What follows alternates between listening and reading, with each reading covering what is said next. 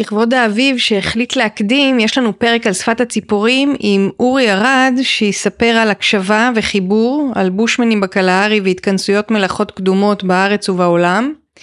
רגע לפני שנתחיל מזכירה לכם את האפשרות להצטרף לקבוצת הפייסבוק של סיפור ירוק כדי להתוודע לסיפורים מאחורי הקלעים של הפודקאסט, וכמובן לעקוב אחרינו כדי לדעת בדיוק מתי יוצא הפרק הבא. פרק 48 של סיפור ירוק בחסות עמותת שינוי אקלים, פתיח ועפנו. אתם מאזינים לסיפור ירוק, אנשים, סביבה, השראה. כאן נפגוש יזמי אקולוגיה מרתקים שהובילו מאבק, הגו רעיון או חוללו שינוי. נהיה בצד של התקווה וההשראה. נתעורר כולנו לאחריות, אכפתיות ושמירה על העולם. אני מאיה הודרן, סופרת, מטפלת בכתיבה, מרצה ופעילה סביבתית, ובאתי להרים אותנו עם סיפור ירוק, פודקאסט אקולוגי אופטימי במיוחד. אז היי לאורי ארד, מייסד שפת הציפורים ואבני דרך התכנסויות מלאכות קדומות. היי. אז דבר ראשון שאני אשאל אותך זה מה זה לעזאזל בלי הלעזאזל? מה זה שפת הציפורים? או, שאלה טובה. אני לא בטוח שאני יודע את התשובה עליה. אה, זה איזושהי מיומנות שהיא פותחת אה, עולמות שלמים בעיניי. אה, שכולם אה, קשורים להקשבה אבל בשורה התחתונה אה, ללמוד להקשיב באמת בלי לפענח בראש מה אני חושב שאני שומע איך אני חושב שאני שומע. זה להבין שיש חיים של יצורים עם אישיות עם נשמה עם דברים שמעניינים אותם עם כישרונות עם שמחות עם דברים עצובים שחיים סביבנו ולא כאילו ציפור. יש שם אישיות יש שם עולם שלם של של רגשות של תחושות של רצונות שקיים ביצור חי וזה כל הזמן בכל מקום. אני יושב פה מסתכל על העץ לימון היפה שלך ורואה עליו כל, כל הזמן תנועות של מי שגר פה עכשיו זה גם העונה של הכינון. הנה הבולבול הגיע היי. של אה, אנשים קטנים שיש להם כנפיים אבל הם פה הם חיים איתנו. והם נורא נורא מעניינים ונורא נורא לא חשובים באיך שלימדו אותנו על המציאות סביבנו. אז זה בעצם להתפתח ל... אני כל החיים שלי גדלתי סביב התנועה של שמירת טבע ו... וחיבור לטבע וקרבה לטבע ואני מרגיש שהציפורים עושות את זה בצורה אולי הכי אה, מוחשית שיש כי הם כל הזמן בכל מקום מזכירות לנו שיש חיים שאנחנו חלק משהו הרבה יותר גדול וזה לא רק מילים יפות אלא זה, זה חי זה כל הזמן. כי זה באמת מעניין למה דווקא ציפורים כי יש אפשר להגיד נגיד בעלי חיים בוא נסתכל על בעלי נכון, חיים הם ונקשיב. פשוט לא פה. נכון לגמרי זה אז יש לי הרצאה שנעשה על שפת הציפורים שבדרך כלל המשפט הראשון שאני אומר בה אני מצטער. אה, בעצם אין דבר כזה שפת הציפורים זה סוג של קשר, שקר זה אפשר לקרוא לזה שפת הבעלי החיים או יותר נכון אפילו השפה כי יש לזה זה כל היצורים החיים סביב נעים סביב זה. אבל בתוך זה לציפורים יש מתנה זה שיש לי כמה ציפורים שהן מאוד דעתניות שכל מה שקורה קצת ישראליות באופי שלהם כאילו משהו מעצבן אותם משהו לא בסדר משהו זה הם כאילו הם לא יישארו בבית ויגידו הם יצאו לרחוב הם יצעקו הם יצאו עם שלטים הם כאילו ידאגו שכולם ידעו מזה שלא נוח להם עכשיו. תביא דוגמה. אה, נחש הדבר הדגם דבר הכי פשוט שאפשר להבין מהציפורים האלה זה שיש נחש. שיש נחש הם פשוט אה, במילים של בני אדם צורחות עליו. צורכות עליו ומסמנות אותו ומלוות אותו במיוחד בתקופה הזאת עכשיו שלכולם יש או כן או ביצים בקן או כן שהוא בבנייה או גוזלים בקן שזה דבר מאוד מאוד יקר שמתאמצים עליו במשך חלק מאוד גדול מהחיים ובסוף הוא נייח כאילו במשך כמה שבועות הוא שם בקן בגוש חלבון ושומן שהרבה מאוד יצורים שמחים לאכול. ושנחש מתקרב הם יעשו כל מה שהם יכולות כדי פוגרום כזה כן בניגוד לציפורים אחרות נגיד שיבוא נחש והם יעופו. הן לא מתעסקות איתו.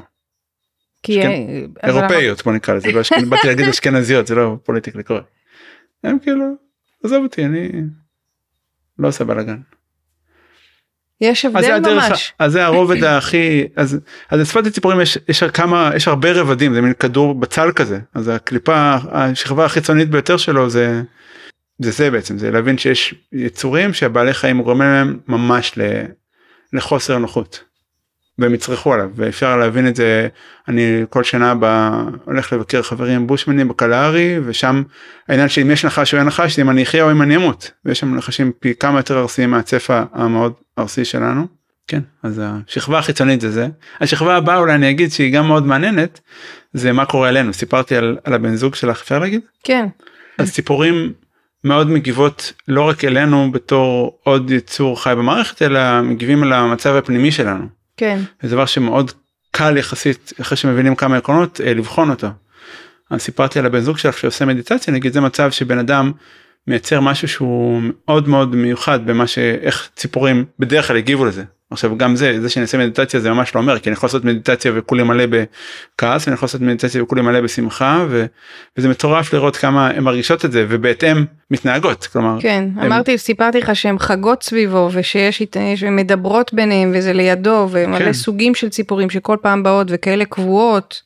כן אז אחד הדברים שאדיר בשפת הציפורים זה שזה לא אין פה ידע תיאורטי גדול זה הכל מאוד uh, פרקטי ומאוד ויזואלי כלומר אם אני משדר לציפורים משהו נעים הם יתקרבו אליי. סליחה הפוך. בדרך כלל נגיד אני עכשיו אצא מפה לאוטו שלי כל הציפורים שביני לבין האוטו וזה הכי בחנייה בפרדס חנה שום דבר כאילו איזה פיס איזה שמורת טבע אקזוטית. פה ציפורים של החיים. סביר להניח שכל ציפור שביני לבין האוטו פשוט תברח ממני אז פה נגיד היא תברח מטר אם זה היה ב... באיזה יער בגליל הייתה בורחת 20 מטר אבל כאילו יצאתי משהו מאוד לא נעים וזה מרתק לראות איך אפשר לא רק למנוע את זה שהם יברחו ממני אלא הפוך שהם יתקרבו אליי. באמת יש כאילו סיפורים די משוגעים של שלי ושל חברים או שותפים לדרך של לא רק שציפורים לא בורח לא רק שהן מתקרבות הן כאילו ממש מראות עניין ממש כזה באות ובודקות מה אני עושה ובודקות חפצים ולפעמים אפילו מתקרבות עד כדי מגע אה, ודברים כאלה שאין לי שום אה, דרך אה, אנציקלופדית להסביר את זה וגם אין לי שום דרך לחזור על זה אין לי כאילו עכשיו טוב אני יוצא הציפור עכשיו תנחת לי על יד לא אני, זה לא זה לא שם זה לא בהזמנה זה לא בהזמנה אבל זה מטורף להבין כמה הן רגישות לזה כמה הן רגישות למה שקורה בתוכנו וזה אז זאת השכבה אחרי אחרי הפנימית איך משפיעות עלינו ומשם זה הולך לכל מיני. אז נגיד ספר על פעם כזאת שהיה לך איזה תקשורת עם ציפור. אה, וואו זה די אה, יומיומי. הרוב מה שאנחנו עושים בשפת הציפורים זה להקשיב זה לא ל... לא לשלוח הודעות אלא לקבל אותם כאילו רגע להצליח להיות פתוחים לקבל את מה שהציפור מרגישה כלפיי. אז אה, לפנות ערב אני במעיין של אה, מטע. קצת אחרי ששמעתי בכלל זה היה תקופה שעסקתי בצפרות זה היה המקצוע שלי כאילו עבדתי כמגדיר ציפורים מהלך סוג של. ושמעתי שיש דבר כזה שפת הציפורים ושמעתי קצת הקלטות של אה, ג'ון יאנג של המורה שלי. וכזה זה די העיף לי את המוח שאין מצב שפספס שדבר הזה קיים ופספסתי את זה כל השנים שאני מתעסק בציפורים זה כאילו לא הגיוני. אז לפנות ערב אני הולך ב... אה, הייתי טבלתי במעיין במטע והלכתי על שביל עפר כזה בשתי הצדדים כזה עצי עצי חורש ועצי פרי וקצת גזירות של סברסים והשביל כזה מאוד אה, מאוד סלעי. ואני הולך חזרה בדרך לבית של החברים שהתארחתי עליהם כזה מאוד לאט ומאוד מקשיב למקהלת בוקר המקהלת ערב שיחה הנעימה ש, שמתרחשת ואז אני שומע אה, שחרור אה, אחת הציפורים הנפוצות שיש זה סביר להניח שכל מי ששומע את ההקלטה הזאת יש לו ציפור כזה בחצר עכשיו או בשכונה. אה, שמעתי אותו אה, צורח שמעתי אותו כאילו עושה, עושה קריאה שברור לי ש, ש, שכבר אז הבנתי שזה קריאה שהיא משדרת איזשהו חוסר סבלנות. ואמרתי אוקיי את הקריאה שאני כאילו אני מכיר אותה אני, הוא לא נוח לו וכנראה זה ממני למרות שאני באסה אני הולך על שביל עפר אני הולך די לאט אני מרגיש כזה די נוכח במקום ו... ואז אני יוצר אני מקשיב לו והוא ממשיך. ממשיך לעשות קריאות אזהרה. ואני כאילו מתבאס על עצמי שזה מה שאני גורם אבל מבין שכנראה זה מה שעשיתי כל החיים ופשוט לא שמתי לב לזה. וממשיך ללכת ואומר וואי זה ממש רחוק מעניין איך הוא כל כך אה, נעלב ממני במרכאות. ממשיך ללכת ועוצר וקולט שהקריאת השחרור אה, מתרחק. כאילו ממשיך לעשות קריאת אזהרה והוא מתרחק כאילו הוא הולך ביחד איתי באיזשהו אופן אז אמרתי וואו אוקיי אם מקודם אמרתי טוב אולי זה לא אולי נתבלבל.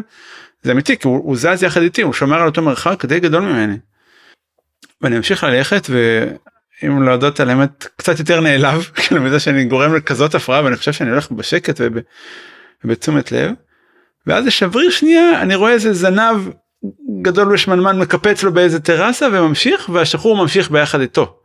ואז בעצם זה היה שועל שברח ממני כי אני בן אדם והשחור בעצם ליווה את השועל אז זה מין משהו מתגלגל כזה של כנראה משהו שאנחנו כולנו כל הזמן עושים. ב...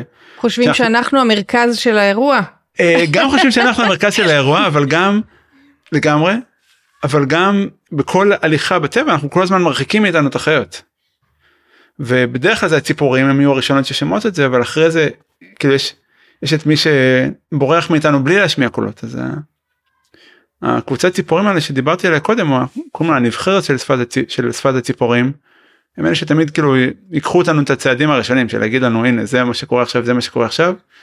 אבל באותו זמן גם כל היצורים כל הציפורים האחרות וכל היונקים ואפילו זוחלים יש להם כאילו התנהגויות שאנחנו לגמרי יכולים לפרש דרכם מה קורה בסביב מה קורה מסביבנו ומה קורה איתנו גם. אז מה אז הרעיון הוא באיזשהו מקום לסמן?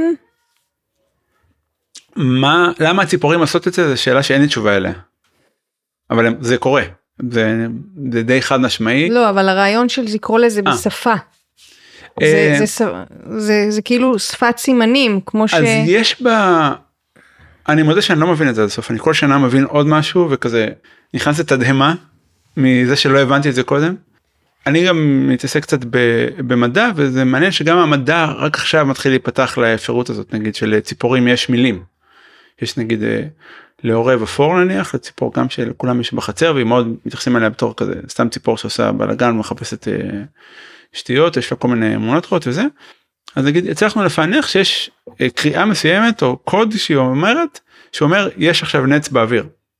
וגם גיליתי את זה יחסית לא מזמן לפני אולי שלוש שנים וזה מטורף כי 100% מהפעמים ששמעתי עורב עושה את הקריאה הזאת יש נץ באוויר. ואז לאט לאט למדתי שיש קריאה דומה שהיא אומרת על ציפורים אחר על דורסים אחרים נגיד על בז מצוי או על עית גמדי או על דורסים או על זרעון סוף אבל זה נשמע קצת אחרת ואת זה נגיד עוד לא פיצחתי אבל יש זה הרבה יותר מורכב ממה שאנחנו יודעים כן. כאילו גם אנחנו בתוך שפת הציפורים וגם במדע אבל כן יש כל הזמן תגליות uh, מטורפות כאלו של uh, כמה זה חזק. כן שהציפור, שיש לבעלי שיש חיים שפ, שיש כן, שם שפה בדיוק. זה לא רק כאילו אימא'לה או בוא נלך. לא יש ממש שפה מפורטת. כן. אז תגיד לה אז אז כאילו טוב אני רוצה בעצם לשאול אותך למה בכל זאת למה ציפורים כי באמת זה אבל אבל בוא תספר קצת על העבר ואיך הגעת לזה ואולי ככה לאט לאט זה יתבהר יותר הקשר המיוחד שנוצר אוקיי. דווקא עם ציפורים. כן. אה, שאלה טובה אני תכנון זה לא הדבר החזק בחיים שלי כל כזה מתגלגל מדבר לדבר אני מאוד אוהב להתמסר לכל מיני סימנים שבאים בדרך. אני חושב אז אין לי איזה תשובה של זה קרה זה ואז ככה זה התחיל כן אבל uh, כל החיים שלי מאוד uh, הקרבה לטבע והשהות הממשכת בטבע זה, זה הדבר שעניין אותי הניע אותי סקרן אותי וזה גם די רוב מה שעשיתי בחיים להיות בתור נער בחוג הסיירות להיות בגרעין נחל של החברה להגנת הטבע ללמוד באוניברסיטה ביולוגיה באוניברסיטה. אה, להיות בשומרי הגן לכל העבודות שעשיתי סקרים שעשיתי בכל מיני סקרים אקולוגיים של טבע עירוני ובמכון דשא. זה הכל היה סביב טבע תמיד עניין אותי להרגיש יותר חלק. וזה מסע זה מסע ארוך כאילו איך להיות בחוץ אנחנו כל כך אה, חיים כחוצנים כלומר כל הצרכים הפיזיים ואולי גם הרגשים והרוחניים שלנו הם כל כך uh, תלויים בדברים אחרים באנשים אחרים במפעלים ב... אז נורא אז תמיד נורא נורא חיפשתי איזשהו משהו של אה, עצמאי של פשטות אבל של uh, עצמאות כן עצמאות עם uh, אבל עם משהו שהוא, שהוא עם קשר שלא אז, אז כן זה תמיד נורא עניין אותי כאילו איך, איך אני יכול להיות בחוץ ולהרגיש יותר חלק זה אולי. ה... הדבר שהניע ועדיין מניע אותי ואני רחוק עוד שיהיה לי תשובות לזה. ועברתי שם כן כל אה, דרך ארוכה ויפה וטובה וכל כל תחנה בדרך כאילו קיבלתי הרבה מתנות אבל uh, הציפורים אני מרגיש שהם ה, הם אולי הכלי הכי uh, הכלי זה מילה נוראית אבל הם הדרך הכי מיידית הנה זה עכשיו זה בכל מקום אני יושב פה ואני מרוכז ברעיון איתך אבל הציפורים פה בחוץ מספרות על מה קורה. אה, מה קורה עכשיו הם כאילו סוג של העיתון או התחנת רדיו של החצר שלך לא של השכונה אפילו. כן. אה, ברוב הזמן אני לא מקשיבה לזה בעצם זה עובר לידי אני חושבת רובנו, שזה לא מספיק כן, אה, זה... גם אני כן זה נשמע כמו כן אחד ה... יש לנו כמה הנחות בסיס כאלה בשפת הציפורים אז אחד מהם זה שציפורים לא מצייצות סתם. באמת צריך רגע לקחת את האמירה שאף פעם אף אחד לא אמר לנו אותה אף פעם אבל גדלנו עליה כאילו, ציפורים רעש כאילו. ואז להסתכל על זה מחדש. אז אז חלק מהדברים האלה לנו קל להבין ולהגיד וואו אוקיי הבנתי זה עכשיו מה שקורה. אם זה חתול או אם זה נחש אם זה נץ כמו שאמרתי וחלק מהדברים זה זה לוקח שנים כאילו להבין מה קורה. ועדיין אני יכול להגיד שאת רוב הדברים שקורים שציפורים עושות אני לא מבין עדיין. אבל אני לגמרי רואה שזה שזה קיים. ואני חושב שבשבילי גם העניין הזה של, ה, של הגילוי ושל הסבלנות ושל החידות שכל הזמן נחשפות אה, ניצבות שהציפורים כל הזמן חדות לי יחידות חדשות. זה דבר שבשבילי הוא ממש המלח של החיים. באיזשהו אופן. כאילו אפשר לאכול אוכל בלי מלח זה פשוט הרבה פחות טעים. אוקיי אז אמרת חוגי סיירות ושומר הגן אז מה הייתה תחנה שככה עוד העיפה לך את התודעה למקומות אה, חדשים? אה, וואו כן אני חושב שלינקס וילדן זה שם של אישה שפגשתי אותה לאחת המורות המשמעותיות שלי. אה, שהיא בעצם לימדה אותי לחיות בחוץ על אמת כאילו בצורה אבסולוטית כמו שרק היא יודעת. אמ, שבעצם היא מלמדת בארצות הברית ואחרי שחבר סיפר שפגש אותה באיזה, באיזושהי התכנסות מלאכות בארצות הברית. סיפר לי על מה עושה וישר כזה כל המנורות דיסקו שאף פעם לא נדלקו מעל הראש שלי כאילו כולם התחילו להבהב ולרקוד ולהסתובב. ו... וזה מלא צבעים ומלא התרגשות ופשוט הבנתי באותו רגע שאני אני עוזב הכל ונוסע אליה ברגע שאני יכול אם במידה והיא תסכים. אה, והיא בעצם לימדה אותי ביחד עם עוד קבוצה של 20 חבר'ה איך לחיות בטבע אולי קצת כמו שכל הסבים והסבתות שלנו חיו שהיו ציידים לקטים בעצם לדאוג לכל הצרכים שלנו מה שלגמרי למדתי גם בשומרי הגן כלומר ממש לא הגעתי לשם כאילו ילד אה, עירוני מנתניה. אבל באיזשהו מקום היה לקחת את כל המיומנויות שלמדתי בשומרי הגן אבל על אמת מה זה אומר זה אומר שבסוף היינו בתהליך של חמישה חודשים של הכנות שבעצם ייצרנו לעצמנו את כל מה שאנחנו צריכים לחיות אבל על אמת מאפס. מה זה אומר? מה אה, למשל? בגדים רק על בגדים ביליתי לפחות יודע שלושה חודשים. להכין לעצמי את ה... לא, הגזמתי חודשיים. מה מה הכנת? אה, זה אומר לקחת אורות של נגיד במקרה שלי זה היה שם בשורה התחתונה 15 בעלי חיים שלא אני הרגתי זה כל זה דבר יש סיפור. לאבד להפוך את האור שלהם למשהו שאפשר להשתמש בו קצת כמו התיק אור שאין לי פה אבל באוטו. אה, ואז יתפור מזה משהו שאני שיכול לחמם לי את הגוף כי בעצם אחרי החמישה חודשים האלה יצאנו לחוד... אבל זה קצת אה, מה, מה, מה יש לך להגיד על העניין הזה של האור באמת של הבעלי חיים אז שנייה רגע אני אגיד למה מה בעצם הייתה המטרה ואז okay. אוקיי. זה יותר פשוט שבסופו של דבר יצאנו לחודש להרים רק עם מה שאנחנו הכנו בעצם בלי שום דבר שמפעל יצר או לא שאנחנו ממש לקחנו מהאדמה והכנו לעצמנו. אה, וזה מטורף כמה כאילו יש דברים אוקיי יש בגדים יש אוכל יש מים זה כאילו דברים שברור שצריך אותם אבל מטורף להבין נגיד מה זה אומר לחיות בלי פנס או בלי אור כאילו יש מדורה אבל נגיד שכחתי משהו איפשהו ב- ביער בחושך ואני לא יודע איך להגיע אליו. וזהו או, ביי. כן או איך זה בלי נייר טולט או בלי מברשת שיניים או בלי כל מיני דברים של החיים. לא אה, לקחתם נגיד אי אפשר היה לקחת מברש שיניים? כלום. באמת חלק גדול ממה שעשינו זה היה לנקות את השיניים כי גם אכלנו אוכל אה, נגיד אחרי הרבה בשר והרבה אה, מזון עם סיבים קשים אז זה נתקע בשיניים. מה הרבה בשר צדתם? כן. פרט נמק והרבה דוגמאות. זה לקחת את פרק 345 ולהתחיל ממנו כאילו במבוא של פרק אחד.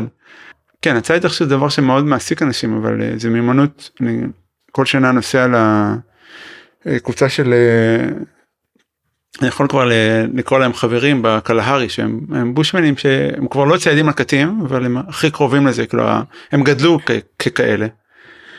הם בשבילי גם מייצגים בצורה הכי מלאה ורחבה לא רק ברמה ממש לא רק ברמה הפרקטית כלומר אני המשכתי ללינקס כי עניין אותי הרובד הפרקטי של איך עכשיו אני יכול באמת להיות אה, סליחה אני אצחק על עצמי ואגיד מגייבר או קוקודיל דנדי או משהו כזה שבאמת יודע לדאוג לעצמי לכל מה שאני צריך וזה ברמה המאוד פיזית. מה שבפועל קרה זה שעבדנו ממש קשה חמישה חודשים ורק שבוע אחרי ארבעה ימים אחרי שיצאנו אה, בפרשנות שלי הבנו שבעצם לא תרגלנו את המיומנות הקדומה ביותר והחשובה ביותר שזה ללמוד לחיות עם בני אדם.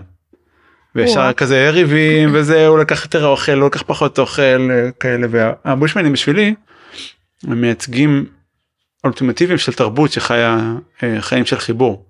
אז כן הם צדים כל הזמן הם לובשים את הבגדים הם, הם כאילו לגמרי אשפים של ה... אה, זה לא זה לא יער שם זה סוואנה או בוש הם לגמרי חלק מהמקום שהם חיים בו כמו שהבולבול שנחת פה על אחריות כביסה עכשיו הוא חלק מהגינה שלך כאילו כל המשהו כל הצרכים הביולוגיים הפיזיים הרוחניים הרגשיים שלו זה הכל מה, מהחצר שלך והסביבה שלו אז אז ככה הבושמנים. אה, וזה מטורף לראות את, ה, את הכישורים החברתיים והאנושיים שלהם. ודני נווה שהוא חבר יקר שעוד לא התראיין אצלך נראה לי. התראיין. אה התראיין מדהים. כן. אה, אז הוא אחד המנטורים שלי לעניין הזה של להבין את התרבויות האלה כי שבא לשם זה לא מאוד מבינים אבל בעצם דווקא הוא דיבר בפרק כאן על נקודת התפר הזאת שהוא היה בה במעבר mm, כן. מציידים לקטים.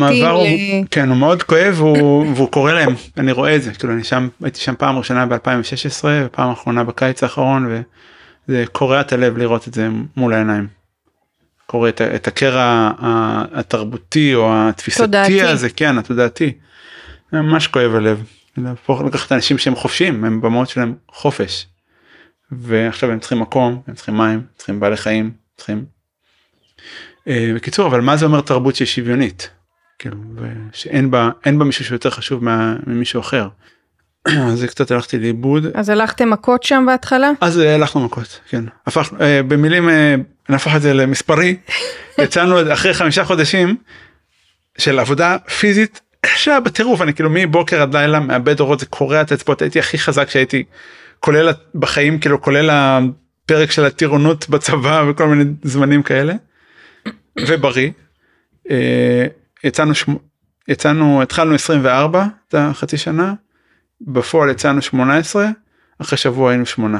יואו. לא היה חסר לא מים לא אוכל לא בגדים כולם היו כאילו פול מוכנים. אבל הטלנובלה של החיים אה, ניצחה אותנו בגדול. מה אתה אומר? אבל מהרגע שזה קרה השמינה האלה שנשארו זה כן חבורה ש... שכן הקדשנו לא מעט אנרגיה לקשרים בינינו תוך כדי החצי שנה הזו. זה לא היה מונחה? לא היה מישהו ש... אה, זה, זה פרק 245 אה, שבסוף לינקס המורה שלימדה אותנו הכל לא בא איתנו. אז... והיא הייתה אמורה? הייתה אמורה. אבל היא לא באה. לא הגיעה בסוף. אז הייתם בלי... אחרי שבועיים היא הגיעה. הייתה בלי, הייתם בלי הורה. זה, זה טלנובלה שלמה. כן, היינו בלי הורה וטוב שכך. כי אם היא... טוב, עזבי. מה, תגיד. מה היה קורה אם, אם היא הייתה? כן. מה זה פרשנות שלי כבר. אוקיי. טוב, אז תגיד משהו על הציד. אה, זה מעניין אותך? אה? כן, מה? אה, זה נתפס, כן, זה נקודה מאוד מעניינת. אני בתור ילד אוהב טבע ושומר טבע תמיד ציידים היו הדבר הכי איום ונורא שיש כאילו זה אנשים שאשכרה הורגים בעלי חיים. כן. זה כאילו ו... ועדיין בארץ כאילו ציידים זה דבר שהוא מאוד אה, כאילו מאוד מצומצם למזלנו גם לא נשאר הרבה כאילו את רוב הבעלי חיים הגדולים הרגנו. וכשהגעתי לארה"ב גיליתי שכל האנשים ש... שהם כמוני במרכאות שהם אה, אוהבים טבע והם כאילו לא מקשיבים לחדשות וכל ה... קוראים הארץ כל השטויות האלה. אה, כולם ציידים. זה חלק מה שעושים כמו שפה הולכים ללקט. או נהיה עכשיו בזכות אה, נגיד שימי וחבורתו. הולכים ללקט כל המשפחה ביום שבת אז שם ביום שבת אמא אבא ילדה ילד בן, בן 12 בת 10 הולכים לצוד וצדים את האוכל. אז זה המם אותי בהתחלה הפער הזה כאילו איך אתם יכולים לאהוב טבע ולהרוג בעלי חיים אבל המצב שם הוא גם כל כך שונה מפה.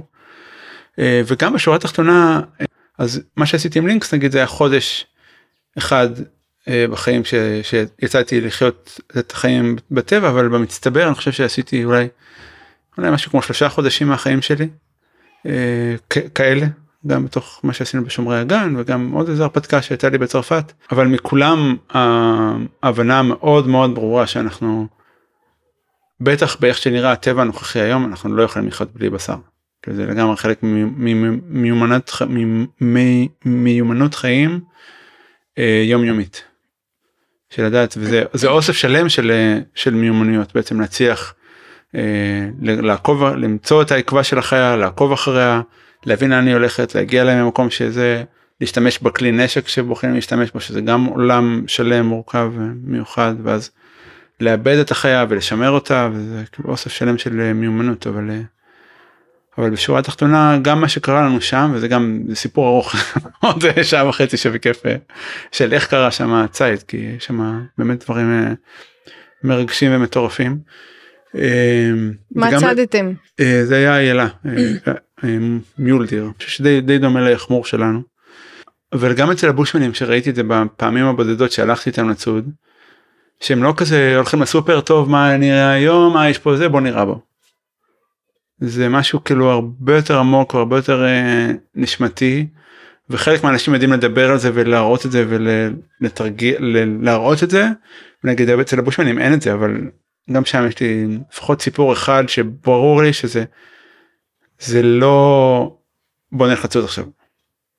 יש לנו כאילו אין לנו אוכל אנחנו צריכים אוכל אנחנו עושים איזה משהו בערב שלפני שהוא אצל הבושמנים במיוחד עם הפער תרבות והפער שפה אני לא מבין אותו אבל הוא מאוד קיים. ואז הם, הם יוצאים לצוד וגם בתוך המהלך של הציד יש שם אסופה של דברים שקורים או לא קורים כי גם נגיד הייתי איתם לפחות בשלוש פעמים שהלכנו לצוד היינו ממש קרובים לחייו והציד לא קרה בסוף. מה כי לא הצלחתם? כן. אז אני לא אומר שלא הציד לגמרי יכול לצאת לסופר בטח אם עושים את זה עם רובה. ללכת להסתובב לראות אה, נגיד חזיר בר לראות בו יופי יש לנו חזיר בר זה נמצא שם מאוד מאוד אה, שונה. אה, בסיפור של האיילה ההיא יש גם משהו מאוד מרגש שקרה אבל זה באמת ארוך. נו תגיד אבל זה כאילו אתה לא יכול להתחמק עכשיו כבר אחרי שפתחת פה מרגש וזה. רק את המבואות לסיפור הזה זה כן. זה ייקח זמן אבל בשורה התחתונה אפשר להיות מאוד ציניים כלפי זה ומאוד גם להראות שזה צירוף מקרים וככה אבל מי שמי שירה גם הקבוצת איילות באו אליהם הם, הם יצאו עם התכוונות לצוד אבל בסוף הם ישבו הדליקו אש זה הוא והבת זוג שלו. וזה אחרי אה, כמעט שבועיים שאנחנו בחוץ רגע אחרי הפיצוץ הגדול שהיה בתוך החבורה וכזה היינו על הסף להתפזר לגמרי והיה שם מלא אה, רגש בתוך הזה ונגמר כאילו האוכל כאילו ממש נגמר והם הלכו עם התכוונות לצוד הם שניהם ציידים כאלה מלידה הוא קנדית והוא אמריקאי. והם הגיעו למ... ואני כמעט באתי איתם בסוף החלטתי להישאר עוד לילה כי מישהו שם היה צריך איזה עזרה ו... אה, וואי הסיפור הזה באמת יש פה יש פה מלא דברים שקרו בדרך אני הולך אני רץ לפואנטה בצורה נוראית. אז הם הגיעו למקום שהם תכננו להיות בו לשפת איזה אגם שבכלל הם גם תכננו לדוג בדגים כי ידענו שזה אגם שיש בדגים. התיישבו והלהקת איילות באו פשוט באו ברמה שהוא כאילו אמר אני פחדתי לקום לקשת שלי ולדרוך אותה כי הם יברחו. הם פשוט נשארו לשבת. וחיכו שהאיילות כאילו היה ברור שהם ראו אותם וחיכו שהם יתרגלו אליהם. ואז לאט לאט הוא הלך ל... הוא הלך לקשת. הוא הצליח לדרוך אותה שזה גם פעולה כזה שלא קל לעשות שיש בעל זה כזה מאוד להזיז כן. את כל הגוף. אה, הדרך כלומר לא מתח את החץ אלא מתח את המיתר על הקשת צריך כאילו כן. לכופף את הקשת. וכאילו כמובן שגם את הקשת הוא הכין וגם את החץ הוא הכין וגם את הראש חץ הוא הכין. אה, וגם עולם שלם של מיומנויות. והגיע לקשת והצליח לדרוך אותה ושם מיתר ומתח ואיכשהו מותח אחת כאילו אחת האיילות אי אפשר לראות בחיה בכל מצב עם קשת צריך להיות באזור מאוד מסוים בגוף משהו בגודל של אה, נגיד איך אומרים כזה. קוטר של עשרה סנטימטר? עשרה סנטימטר בגוף ששם צריך לפגוע וזהו. ורק שהיא בזווית מסוימת. והוא חיכה שאחת מהם תהיה ועד שהיא עד שהיא ניתה. והוא דרך את הקשת וממש היה לו איזה תחושה כבדה בבטן והוא כאילו הוא, הוא הוריד את המתח מהקשת ושנייה אחרי שזה קורה יוצא אה, אה, גור איילים ונצמד אליה והם ממשיכים ובזמן בשני, כמה שניות אחרי שזה קורה הגיעה עוד איילה וממש כאילו הסתובבה אליו. זה סיפור שהרסתי אותו תכלס. אבל אה, היא כאילו מה אתה, אתה פוחד שזה ייראה ובואו יראה זה יכול להישמע קלישאתי קצת אבל אה, כן. בשורה התחתונה הוא כאילו לא אני חושבת יש שם קשר יש שם אפשרות לקשר עמוק ו... אתה מכיר את וישיר. הספר מסר האמיתיים, האנשים האמיתיים? כן. אז שמה היא אומרת שכל חיה שצדים אותה בהתחלה מבקשים רשות נכון להרוג אותה, והיא מסכימה, או שלא. או שלא, בסדר, כן. ואם לא אז לא. אז אני מאוד לא אתפלא אם הבושנים עושים את זה אבל אני רחוק מלהצליח לדבר איתם על זה או להבין את זה. לא, אבל מה שאתה מספר אבל- זה בעצם משהו די ש- דומה. נכון. זה די מה שקרה. זאת אומרת, שמה- הוא הקשיב, הוא הקשיב. כן והיו שם עוד אוסף גדול של סימנים בדרך. ו... לא להתאכזב, הסיפור עבר. כן אבל זה אוקיי. כן סמל בעיניי ל... לאיזשהו קשר אחר מעניין יותר רב שכבתי יותר ועמוק יותר עם, ה... עם הטבע זה כן, שאלת אותי איך הגעתי לשפת הציפור על, מוק... על נקודת אמ, אמ, מפנה בדרך או נקודה משמעותית בדרך אז ה... התקופה הזאת החודש הזה שחייתי כאילו לגמרי כמעט כמו חיית בר בחוץ על כל האספקטים שזה כאילו הייתי ממש רעב וממש צמא וממש היה לי קר ועברתי את כל הקשיים ה... פיזי. החומריים או הפיזיים, אה, זה לגמרי אחד החוויות ש... שעיצבו לי את החיים. כן? כן, משם בעצם גם התחלתי את ה... חזרתי לארץ עם מספיק אנרגיות וכוחות נפש להרים את, אה, את אבני דרך, את ההתכנסות אה, מלאכות קדומות. כי זה מה, זה רעיון שעלה שם? אה, זה בעצם דבר שקורה שם, בעצם לינקס עצמה, הדרך שבה היא למדה, זה בהתכנ... ששנים רבות הלכה להתכנסויות מלאכות קדומות, בארצות הברית יש את אה, דייב וסקוט שהתחיל את זה ושאינשאללה אולי יש סיכוי שיגיע לארץ גם במרץ הקרוב אחרי שאני מחזר אחריו כבר אה, שבע שנים שיבוא ל... לראות מה אנחנו עושים פה. שבע זה מספר טוב. כן. אז הוא התחיל שם אה, פשוט אירוע של שבוע בפור, בפורמט מסוים שעובד ממש טוב ומאז עברו כבר 35 שנה ויש רק בחוף המערבי בארצות הברית לפחות 30 אירועים כאלו. וואו. כן יש אנשים שאשכרה זה מה שהם עושים עוברים מאחד לאחד בדרך כלל שבוע שבועיים בין, ביניהם שאנשים אה, לומדים, ולומדים מיומנויות אז מין אה, אפשרות כזה להיחשף למ- ל... לעשרות אה, מיומנויות חיים אה, קדומות. למשל, זה מכליאה, את יודעת, אני אגיד את התחומים, כליאה, הייתה פה יונית קריסטל שדיברה על כליאה. עבודה בעץ, עבודה עם צמר, עבודה עם אה, אה, להכין, מכל, להכין מכלים מכל מיני סוג- סוגים, מיומנויות של בעלי חיים, כאילו בספר אה, המעולה של יובל נוח הררי הראשון, הוא מדבר על זה שציידת לקטת טיפוסית, כאילו סתם מישהי לצורך העניין, היה לה ידע שהוא שווה ערך ל... לא זוכר, ארבעה או חמישה דוקטורטים בעולם שלנו. כן. אז לדעת לחיות בחוץ זה, זה עשרות רבות של מיומנויות שכל אחד מהם אפשר לקחת ולעשות פוקוס לכל החיים. אז, אה, אז האמריקאים כפרה עליהם יש להם את הקטע הזה גם של להיכנס לזה, אז מישהו לומד משהו אז הוא לומד אותו ואז הוא בא להתכנסות וחולק את הידע עם, עם האחרים. אז, אז יצא שזכיתי ישר אחרי שסיימתי את החודש ההוא לנסוע ל- לרביט סטיק שזה אירוע שדייב וסקוט התחיל. אה, וזה אחרי ח- חצי שנה שכל מה שעשיתי זה רק מלאכות קדומות אמרתי טוב מה אני כבר אלמד שם אני כאילו זהו אני מה כאילו עוד יש להם ללמד אותי? כן זהו אני כאילו אני ישראלי אני זהו אני, אני יודע הכל מקסימום עוד פה ושם אמרתי לפגוש אנשים מעניינים והחוויה שחוויתי שם אולי הייתה ההשלמה של מה שהיה חסר בתקופה עם לינקס פגשתי חבורת פגשתי תרבות מחוברת ואנשים טובי לב וששמחים להיות ביחד ושרוצים להיות אחד עם השני ושיודעים להיות אחד עם השני. וזה היה מין חגיגה אה, מטורפת של אנשים ושיחות מרתקות ולהיחשף לתחומים חדשים ודברים שאנשים עושים בחיים שלהם ו... ומה שיצא לי שם חזק את התחושה שכאילו זהו אני הולך לעשות איך לא יודע איך אבל אני הולך לעשות את הדבר הזה בארץ. ואז בעצם באמת חזרת לארץ והקמת את... אה, אה, כן הייתה חבורת אנשים שניסו להקים איזה שנה לפניי שכולם היו גם באירועים בארצות הברית ניסו והכל לא הצליח מכל מיני סיבות ואז חלקם אמרו לי יאללה אני, אני מצטרף אליך וביחד עשינו את זה ממש לא פרויקט שלי אני כאילו לא יכול בשום צורה להגיד שזה אבל תגיד מה- משהו על זה? אז אבני דרך זה די כמו אה, זה כמו רביצי כלומר זה, זה כמעט שבוע שלם שמגיעים נגיד השנה זה ממש עוד כמה עוד שבועיים אה, מגיעים 70 אה, מורים זה גם אה, התחלנו את זה לפני תשע שנים וקרה קרו המון דברים בארץ ב, בשנים האלה כלומר התחום הזה ממש שגשג ולבלב ופרח וזה ממש מרגש לראות כל הזמן עוד ועוד אנשים שנכנסים ועוד אירועים ועוד קורסים.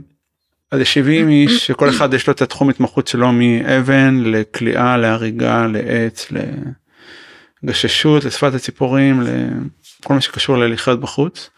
אה, וחולקים את הידע, יש כזה מלא סדנאות שקורות במקביל ובערבים אנחנו עושים כל מיני דברים מעניינים ומנסים נורא גם להתחבר למלאכות של המקום ולתרבות של, ה, אה, של המקום ו, וגם שם כאילו הרבה פעמים אנשים כולל אותי באים לזה בשביל המלאכות בעצם אבל מה שקורה שם הדבר הבאמת חזק שקורה שם הוא ברובד האנושי שאני לא בטוח שאני יכול הרבה להסביר את זה. כן אבל זה נשמע כמו איזשהו, זה אחד הדברים שככה אני חושבת עליהם הרבה, גם בהקשר של הפודקאסט הזה וגם עם הספר שלי על העניין הזה שכשאתה נמצא ביחד זה יותר קל. מאבקים סביבתיים ולחלוק ידע כן. וכאילו כשאני לבד אז אני חושבת uh, לעצמי לפעמים uh, who is this lunatic כן.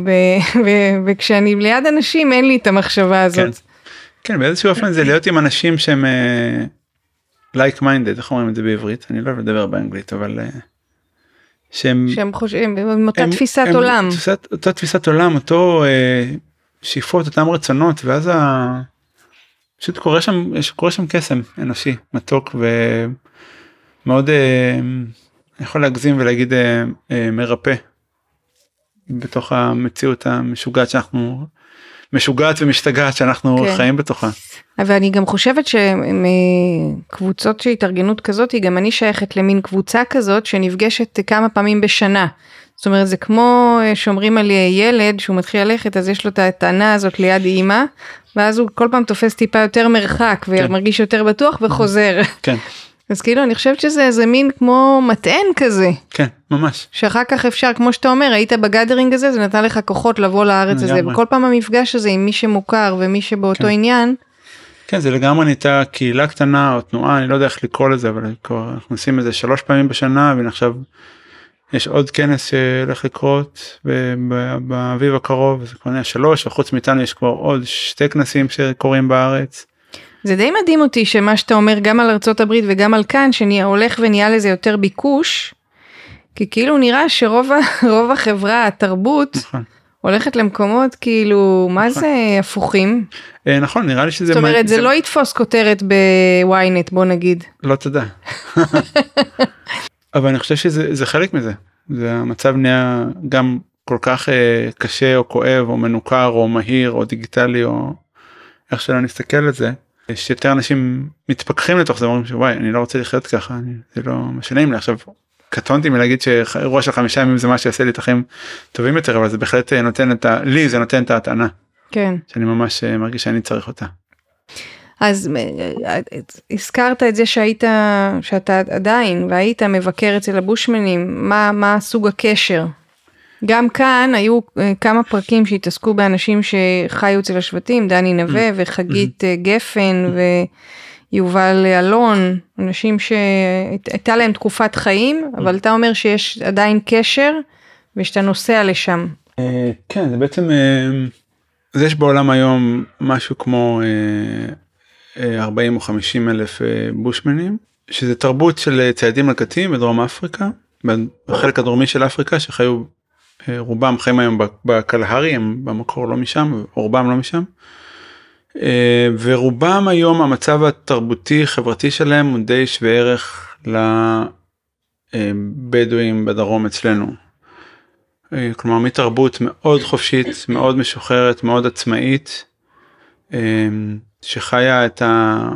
בעיניי את הדגם האנושי האוטופי ביותר כלומר שהם לגמרי הם תרבות שהם באמת אה, שוויוניים וזה מטורף כמה קשה לנו להבין את זה נגיד בהקשר של היררכיה כאילו אין, אין להם היררכיה נגיד אני רוצה עכשיו עשינו אני קצת מערבב פה אבל עשינו עכשיו פרויקט גדול של אה, לעזור להם. רציתי באתי לשם ראיתי אותם ממש במצוקה ראיתי שממש נאבקים כאילו לחיים ורצינו לעזור. מה זה מצוקה? איזה מצוקה? אז שנייה רגע לפני המצוקה. רציתי לעזור ואז אוקיי אני צריך רגע מישהו לדבר איתו אבל כאילו אין בעצם כאילו יש אותו והוא מדבר ויש אותו והוא מדבר אין צ'יפ אין, אין מנהל אין מארגן אגב אנשים הם אלה הדומיננטיות כמו אם צריך משהו שיקרה אז צריך לדבר עם אנשים וגם אז הם צריכות לדבר על זה ביניהם ולראות ומה ואיך. אז אז החבורה אז עוד פעם מחבורה אה, מתרבות אה, חופשית נוודת נטולת כל אה, רכוש חומרי אבל גם. אבל זה רגע אני רק אשאל כן. משהו כי אתה משווה את זה לח... לחברה הבדואית. כן וזה... עשיתי בלאגן קצת. לא זה לא דומה כל כך מה שאתה מתאר. רגע. ש... אוקיי. אז מתרבות כזאת חופשית נוודת לא נחזת בקרקע לא נחזת ברכוש. אה, יש לה את כל מה שהיא צריכה מה, מה, מהטבע שסביבה.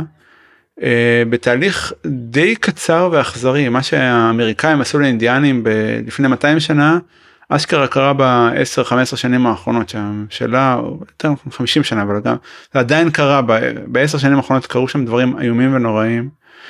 והיה סביב זה מאבק ציבורי ציבורי לא ענק אבל גם לא אבל גם לא קטן אה, שפשוט להכחיד אותם כתרבות וזה קורה כאילו יש המילה בושמנים היא קצת כמו להגיד בדואים זה כאילו מאוד מאוד רחב שם הרבה קבוצתי קבוצות שכל אחת מאוד שונה מאחרת ושם זה גם שפה אחרת ומנהגים אחרים אז יש שם היו 22 אה, קבוצות היום נשארו 13 וכל ש... ובמספרים יש כמה שיעלמו כאילו בחיים שלי ושלך שלא יהיה יותר מי שידבר את השפה הזאת.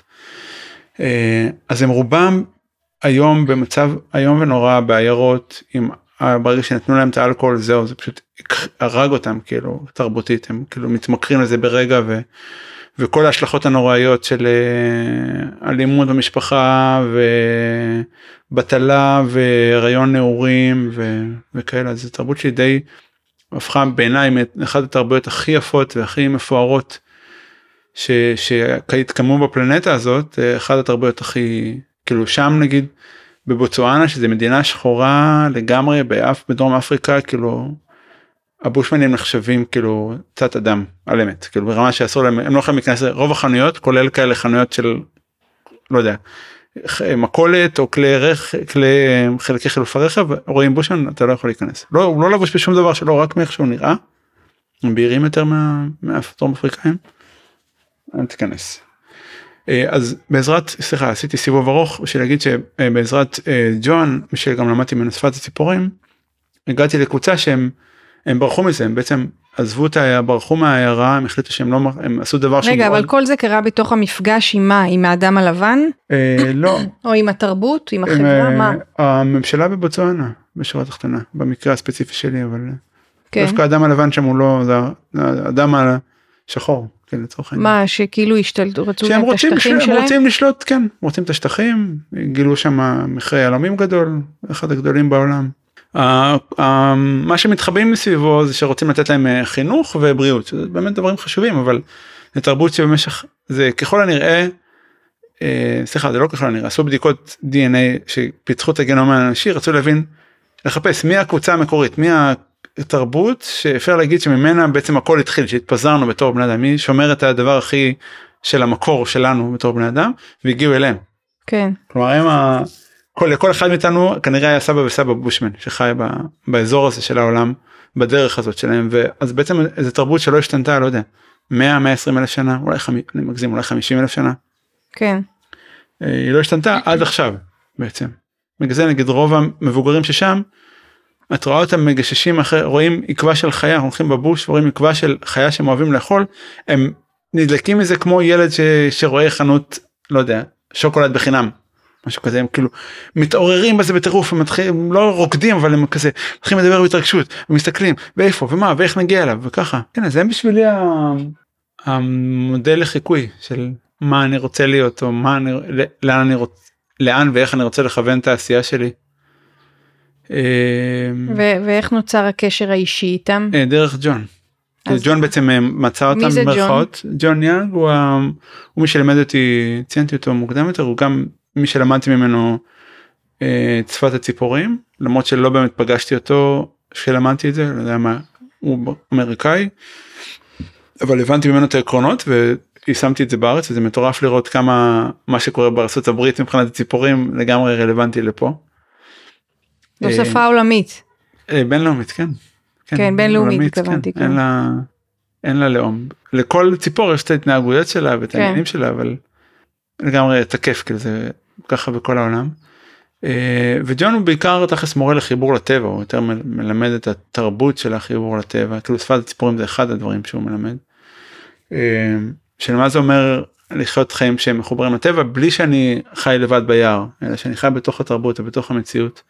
ואיזה איכויות אני רוצה לפתח בתוכי ואיזה דברים אני רוצה לשים לב אליהם יותר. אז ממנו למדתי את ה... ולומד עדיין את, ה... את העולם המרתק הזה של, אה, של חיבור ובדרכו גם הגעתי לבושמנים שגם יש ב... באתר של שפת הציפורים יש כמה הקלטות שלו מדבר עליהם על, ה... על איך הם בתור תרבות יכולים ל... ל... ל...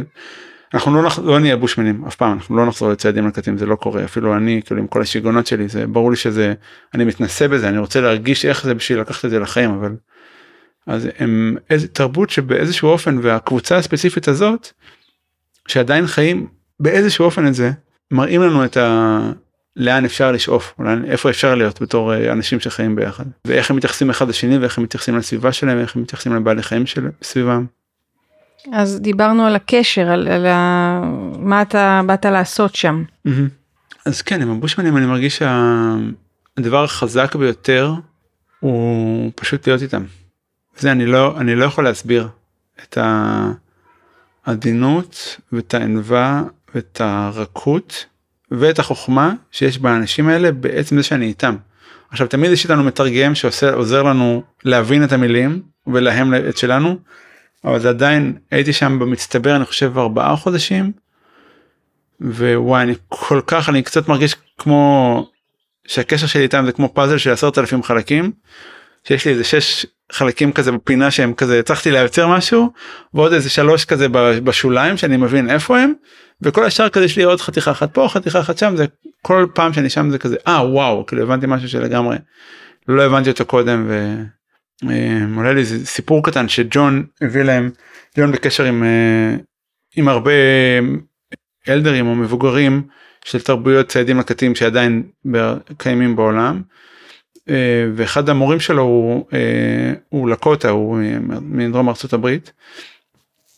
והוא החליט להכין 100 מקטרות שלום שזה דבר מאוד אה, סמלי ועוצמתי ב, בעולם של הלקוטה זה מי שבן אדם שיש לו מקטרת זה כאילו בן אדם שיש לו את, התפקיד או את המסר של להביא את השלום לעולם. אה, בין אנשים אז הוא הכין שתי מקטרות בשבילהם ואז ג'ון הביא זה עטוף כזה נורא יפה מאוד אינדיאני מלא דגמים וגם המקטרות כזה יפהפיות עם דגם דבר גדול זה לא מקטרת של סבא כזה בכיס כאילו חצי מטר של דבר עם אבן ויש שם עץ וזה מגולף וזה נורא יפה והתערובת טבק היא מאוד מסוימת וג'ון הדליק את זה והיה מאוד טקסי והדליקו וכולם נורא כאילו נורא שמחו לעשן את זה כי הם אוהבים לעשן. ואז למחרת ג'ון שאל אותם כאילו נפגשנו עוד פעם וג'ון שאל אותם מה עם המקטרות? וזה, כן, אותם שם בשיח. כן. נחזור לשם מחר בסוגריים או שלא. אז האפשרות פשוט להיות איתם ולראות את העולם דרך העיניים שלהם. זה כמו הסיפורים על הנזירים הבודהיסטים שמציירים מנדלה מחול, כן. ואז מפרקים אותה, אה. אחרי שהם עובדים על זה איזה שנה, הם פתאום אה, זורקים את החול וביי. כן, זה אפילו עוד יותר מזה כי זה ממש אקט שעושים אותו בשביל זה. הם חיים ככה את החיים שלהם. כאילו זה להכל להכל יש מקום ולהכל יש משמעות ולהכל אין משמעות. כן. בו זמנית. אין שום אין. היאחזות. תרבות בלי האחזות באיזשהו כן, אופן. כן. זה מטורף כמה קשה לנו להבין את זה כמה שנים מתרגל שנים מדיטציה וככה ו... ושעדיין המפגשים איתם כאילו מעיפים לי את הסכך בהקשר של כאילו וואו. כן. אז מה זה, מה, מה זה מים לבושמנים? אה, הפרויקט הזה שלך. הוא עדיין, ב... הוא עדיין בהתהוות. אה, זה קצת סיפור גם עוד סיפור ארוך. אה, בשורה התחתונה הקבוצה הקטנה הזאת שבחרו לחיות מחוץ לעיירות.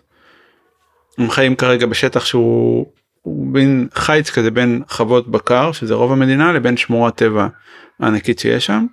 ובכל רגע המדינה יכולה לבוא ולהעיף אותם ואין להם לאן ללכת בעצם.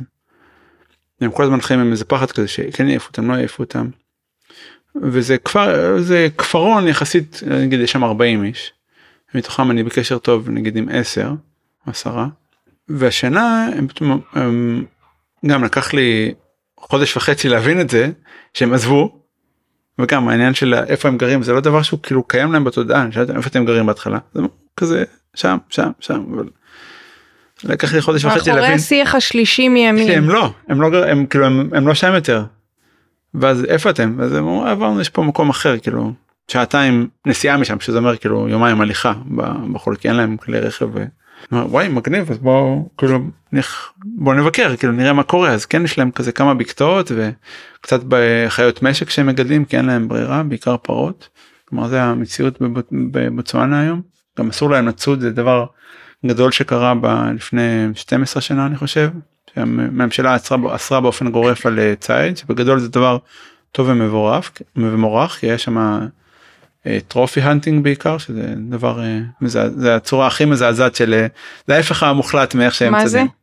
זה אנשים שבאים ומשלמים כאילו 20 אלף דולר בשביל לראות באריה כן, כן, או כן. בנמר או נורא כן.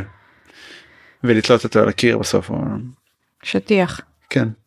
מה אני אני יש סרט, סרטים שרואים גם אנשים מלפני 50-60 שנה שהולכים לצוד כתחביב כזה לא, לצוד זה- זה ברווזים. באגם וזה. לא, לא. אני אפילו לא בשביל אה, לקחת שום דבר סתם. אתה אה, יודע, בשביל ה- לראות. כן. כן, זה גם בארץ יש זה לא זה. אבל כן כשהייתי שם נגיד ראיתי מישהו שבא אמריקאי כנראה מיליונר שבא לצוד נמר. אה, והיה צוות של לא זוכר עשר אנשים שבעצם עזרו לו להגיע למצב שהוא אמרו להם "הנה נמר תלחץ על אני הכפתור לא עכשיו. מאמינה. כן אבל עזבי זה עוד סיפור אה, ארוך וגדול אבל. אז אם אני רגע אחזיר את עצמי למים, לבושמנים? מים לבושמנים אוקיי אז יש לנו מקום חדש מדהים. בוא נלך למקום וואו מדהים יש מקום הוא, הוא באיזשהו אופן שלא הבנתי עד הסוף אבל הוא מוסדר מול הממשלה הוא כאילו פיצי במונחים של בוצואנה זה. אבל זה ענק במונחים של הארץ נגיד זה 5 קילומטר כאילו 25 קילומטר רבוע 5 על 5. אה, אבל ברור שבשביל בושמנים זה כלום חיו על שטחים הרבה יותר גדולים כשהיו הרבה יותר בעלי חיים עכשיו בגלל שכל החוות בקר אז יש הרבה פחות בעלי חיים כי יש הרבה יותר גדרות והבעלי חיים לא יכולים לזוז ולעבור. אבל יש שם שטח שהוא סוג של שלהם ביחד עם עוד כמה שותפים. ואז הם עברו והם אה, היו מבסוטים ו...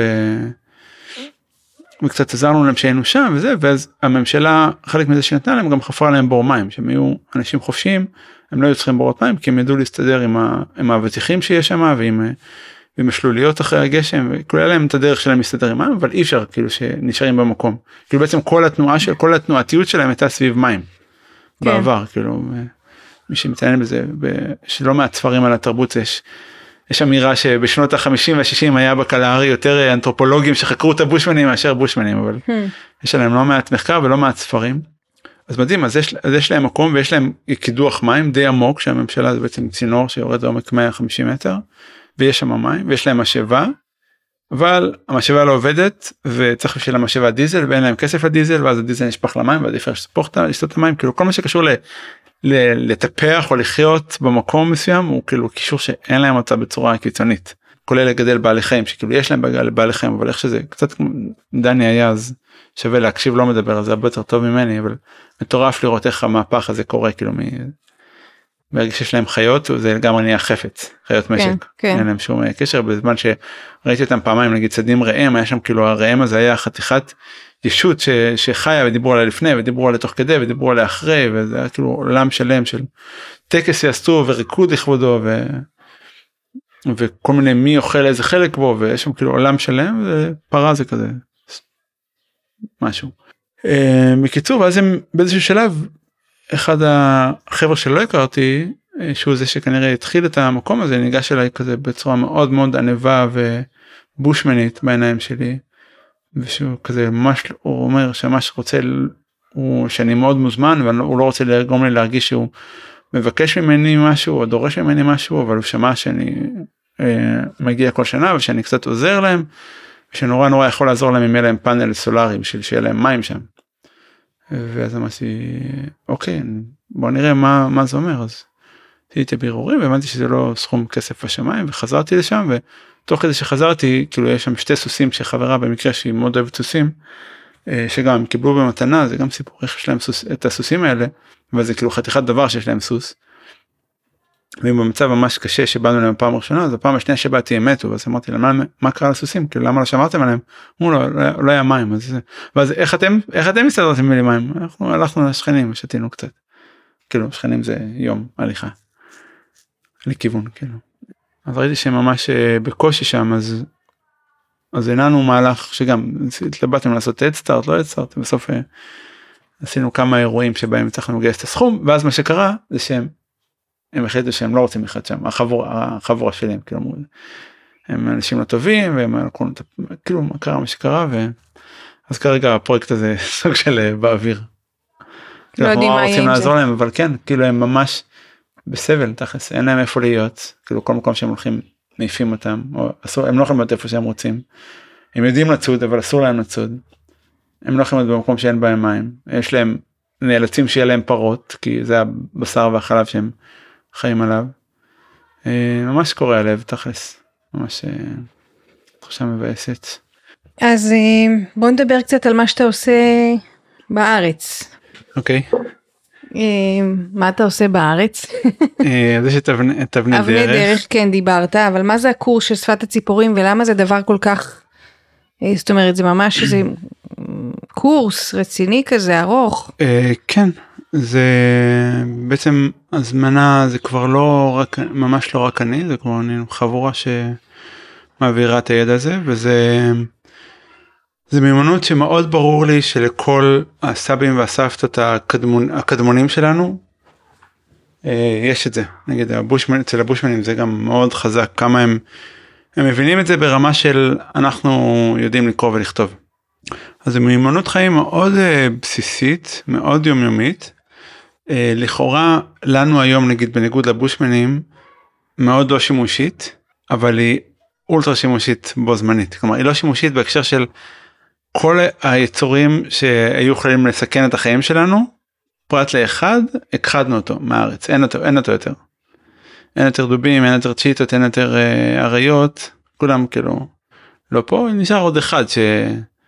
מדי פעם שמקליטים אותי כאילו על מה זה השטויות האלה של שפת הציפורים אני אומר שיש משהו שכל אימא בישראל הייתה ממש רוצה לדעת שפת הציפורים בשבילה שזה כאילו נחשי צפה. איפה שמתחבא וזה נחש יחסית אה, קל לציפורים כי הוא מאוד פסיבי כלומר רואים אותו הוא לא כזה מהיר כמו כל מיני אחרים. אז איפה שיש צפה בדרך כלל הציפורים אומרות אותו וזה מגניב שיצא לי לראיין אה, לא לראיין אבל כזה לקשקש עם לא מעט אה, לוכדי נחשים. על אם הם מבינים משהו על שפת הציפורים וזה בלי שאף אחד לא לימד אותם את זה כן וכמעט כולם אומרים כן יש את המיינות הם תמיד אה, זה ויש את הדרורים שנבהלים שמגיע שעוזרים להם למצוא איפה הנחש כי הרבה פעמים קוראים להם ללוכדי נחשים הם לא יודעים איפה הנחש אז הציפורים מכנות אותם בלי שאני אומר אז זה ידע אה, ש... הם, הם לא מודעים לזה אבל הם כן הם... הם לא למדו בצורה נגיד יש לנו 13 דגמי אזהרה יש לנו כאילו שם שיטה קצת. אה, על איך הציפורים זזות בכלל ויש לכל ציפור יש את הקריאות שלה של מתי היא אומרת שמשהו מטריד אותה ומתי המשהו הזה מגיע מלמעלה כלומר עוף דורס מתי הוא מלמטה מתי זה בן אדם. יש כאילו עולם שלם של של ידע שאנחנו לומדים אותו כל שנה וככל שעוברות השנים ויותר אנשים מצטרפים אנחנו מגלים יותר דברים הכל זה מטורף כאילו להסתכל אחורה על מה ידעתי לפני שנתיים מה, מה לימדתי לפני שנתיים מה לימדתי לפני ארבע שנים זה כאילו לא ידעתי כלום. וסביר שאני אגיד את זה גם עוד שנתיים זה כל הזמן כאילו תגליות כאלה של וואו לא שמתי לב כמו שסיפרתי הקריאה הזאת של העורב האפור על נץ. זה משהו ממש פה אני בטוח שאם הייתי שם פה מיקרופון על הגג לפחות פעמיים שלוש בשבוע זה קורה. זה כאילו קורה כל הזמן אבל אה, לא שמנו לב. אז בעצם אה, הקורס אה, בעצם להיפתח ל, לעולם חדש. אז קצת, לשים לב. כן אז אנחנו קוראים משתמשים במילה שפה זה לא באמת מקביל לשפה האנושית אבל זה כמו שהייתי רוצה ללמוד עכשיו נגיד לא אה, גרמנית שזה דומה לאנגלית שאני יודע אלא סינית או מנדרין נגיד.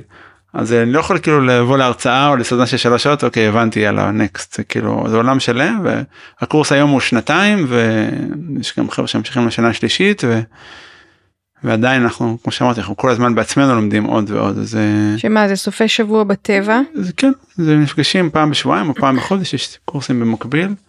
אה, ותכלס כאילו לפחות חצי מהתוכן שקורה במפג... בז... בזמן של המפגשים האלה שזה מה שהופך את זה בשבילי לאדיר זה לא קשור אלינו זה להקשיב למה למה קורה אם הייתי טיפה יותר עם אמביציות הייתי גם עוצר את השיחה הזאת ומתרגם במרכאות מה קורה כן, בחוץ אתה עם הסיפורים. לגמרי. כן כן לגמרי. זה כל הזמן יש פה תנועות. תגיד משהו. אה, על ציפורים שהופיעו נעלמו על איך הם הגיעו אני כאילו רואה חלון רואה משהו מאוד קטן אבל כל הזמן קורים דברים וכאילו רגע נגיד מה זה בולבול, כאיזה ציפור זאת, מה היא אוהבת לעשות, איפה היא אוהבת להיות, מה, מה מעניין אותה, מה לא מעניין אותה, מה, מה מטריד אותה, מה יוציא אותה מדעתה, איפה הקן שלהם נגיד עכשיו. אז, אה, אז ידע שהוא מאוד מאוד חי, אז, אז גם הקורסים זה, אין לנו סילבוס, יש לנו סילבוס, אבל לא חצי. החצי השני זה, זה מה שקורה, ובאמת קורים סביבנו כל הזמן דברים, אני זוכר שאחד ה... אחד השלבים הראשונים שהבנתי שיש דבר כזה, כאילו הסכמתי להאמין לזה, ואני הייתי צפר כמו שאמרתי באותו זמן, וכאילו ידעתי ציפורים, אני יודע ציפורים, וכאילו הזדעזעתי מזה, ובאיזשהו אופן בשפת הציפורים מתעסקים בציפורים הכי בלתי נראות בשביל צפרים, כי זה הציפורים הכי פושטיות, כאילו הכי שיש להם בכל מקום. אה, וממש הרגשתי שהחצר שלי הפכה להיות ממקום נחמד עם כמה עצים ומדרכות ל... לסרט national geographic מטורף עם דרמות עם טרגדיות עם סיפורי אהבה עם כזה וואו והכל קורה לי בחצר כל הזמן ואני לא מצליח להתרכז בשום דבר ויש כאלה שאומרים שזה מעודד הפרעות קצב וריכוז אני חושב שההפרעה האמיתית היא זה שהם אילפו אותנו להתרכז ולהתבייץ כי אני מרגיש שהמצב הברירת מחדל שלנו כבני אדם ונגיד הבושמנים מראים את זה מאוד מאוד טוב ויפה זה להיות ערים להיות פתוחים למה קורה מסביב ולא כן. דווקא ממוקדים עכשיו בספר בכביש בבן אדם ככה לתודעה שהיא כל הזמן פתוחה ואז היא פתוחה. כן. לא רק לצילים של ציפורים אלא לעוד דברים שכל הזמן מגיעים אלינו בכל מיני צורות כמו כן.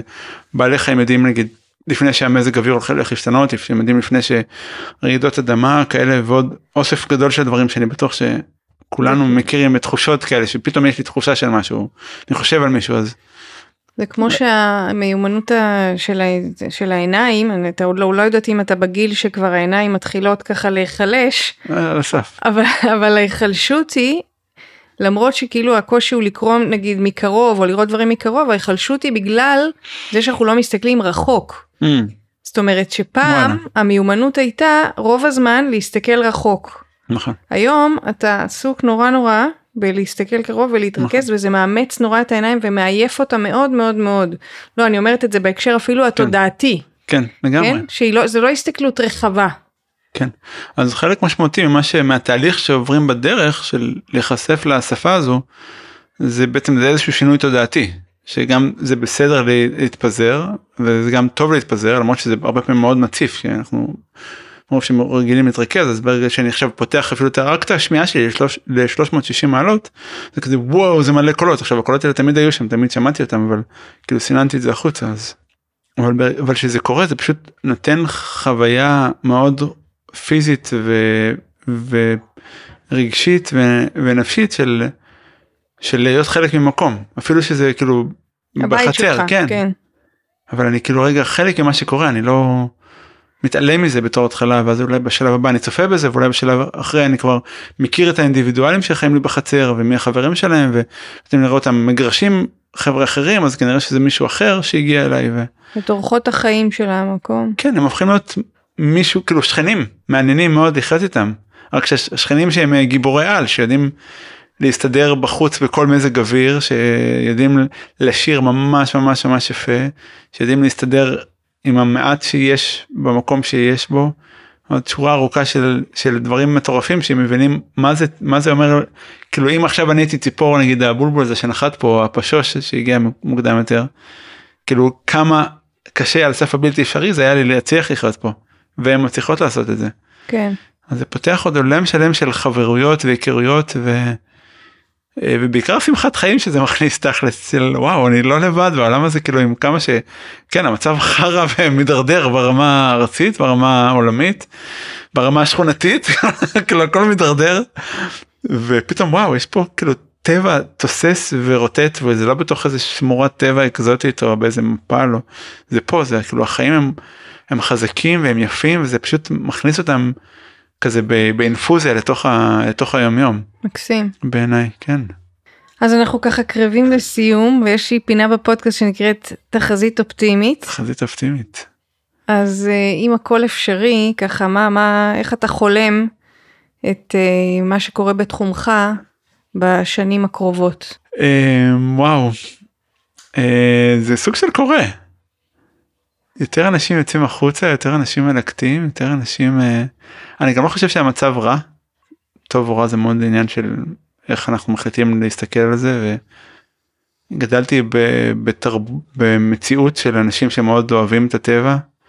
ובעזרת uh, ג'ון שהזכרתי אותו פה כמה פעמים מאוד למדתי לראות שהרבה פעמים אהבה לטבע יוצרת כאב כי בעצם הכל די נהרס כל הזמן כאילו גם לפני 50 שנה גם לפני 30 שנה גם עכשיו כאילו יש מגמת הרס מתמשכת ואז הכאב הזה הרבה פעמים מתבטא הופך להיות כעס ואנשים שאוהבים את הטבע בעצם הרבה פעמים זה אנשים שהם נורא כועסים או אה, אה, ג'ון קורא לזה nature lover sociopath כאילו שאתה נהיה באיזשהו, אופן שונא אדם מרוב שאתה אוהב את הטבע.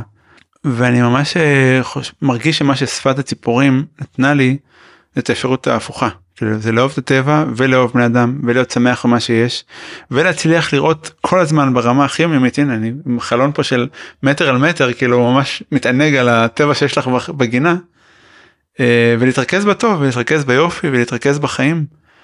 אבל זה יותר מזה מה שאתה אומר כי אתה גם מנחיל את, ה, אתה מנחיל את הדבר הזה וואי, לעוד. אני כל כך לא מרגיש שזה אני, אני כל כך מרגיש שזה דבר של האנושות ושכאילו אני צינור קטן שזה הגיע דרכו לארץ צינור, ופה זה צינור קטן אבל צינור מתפשט ונפוץ ו, ו, וזה קורה יותר ויותר וזה כן התחזית האופטימית שלי קורית כאילו אני רואה את זה ב... בכמה אנשים לימדו את התחומים האלו של מלאכות קדומות של חיבור לטבע לפני 10 שנים ואיפה זה היום ואיפה זה עוד 20 שנה. אה, מדהים אז האופטימית שלי זה זה קלישאתי להחריד אבל זה כאן ועכשיו אבל על אמת כאילו טבע כאן כאילו לא רק בפנים גם בחוץ. כן. כאן ועכשיו מורה מכוונים אותו פנימה זה בחוץ וזה כיף חיים. איזה כיף אז אפשר פשוט ללכת לישון בשביל מה אנחנו מתאמצים פה. כן. אה, לא זה לא אומר להפסיק להתאמץ אבל אה, או להפסיק לרצות את טוב אבל גם לזכור שממש טוב. ממש יש מלא יופי בפנים וזו שאלה מה מה אני שם לנגד העיניים שלי אתה ממש קשה או מוריד או אני לא יודע מה יקרה עם זה בעתיד לבין וואלה יש פה עכשיו יצור חי בגינה שלי שחי את החיים שלו בצורה מלאה ושמחה. ו... וגם שם אני יכול לבחור לראות את כמה הכביש מפריע לו והאור בלילה שלא נכבה וכאלה, אבל בסוף זה יצור חופשי ומאושר שחי את החיים שלו, מגדל את הילדים שלו, אוכל, עושה אהבה. כן, אני מאוד מזדהה גם עם מה שאמרת על העניין של הכעס שהופך ל... אני חושבת שהייתי שם, והפודקאסט הזה מבחינתי הוא איזה מקום שבו ויתרתי על, ה... על הכעס לטובת יצירה. כן. אמ, וגם על אה, ראיית הטוב, שזה בעצם אה, בחירה של הסתכלות. אה, ואני חושבת שרוב האנשים שהיו כאן מרואיינים בפודקאסט הם יזמים ויזמיות שהיו חייבים לעבור דרך הייאוש, או לעבור דרך המראה השחורה, כן. בשביל לבחור בעשייה mm-hmm. ובטוב. כן. אבל זה משהו שחייבים לעבור אותו בדרך כדי לגמרי. להתפכח. לגמרי. אי אפשר בלי. אז אורי ארד, תודה רבה שבאת. שמחה רבה. תודה על ההקשבה והסבלנות וההזמנה. תודה על ההאזנה הסבלנית שלכם. אני הייתי מאיה הודרן ואנחנו נתראה בפרק הבא של סיפור ירוק. עד אז שנהיה טובים לעצמנו, לזולת, לעולם.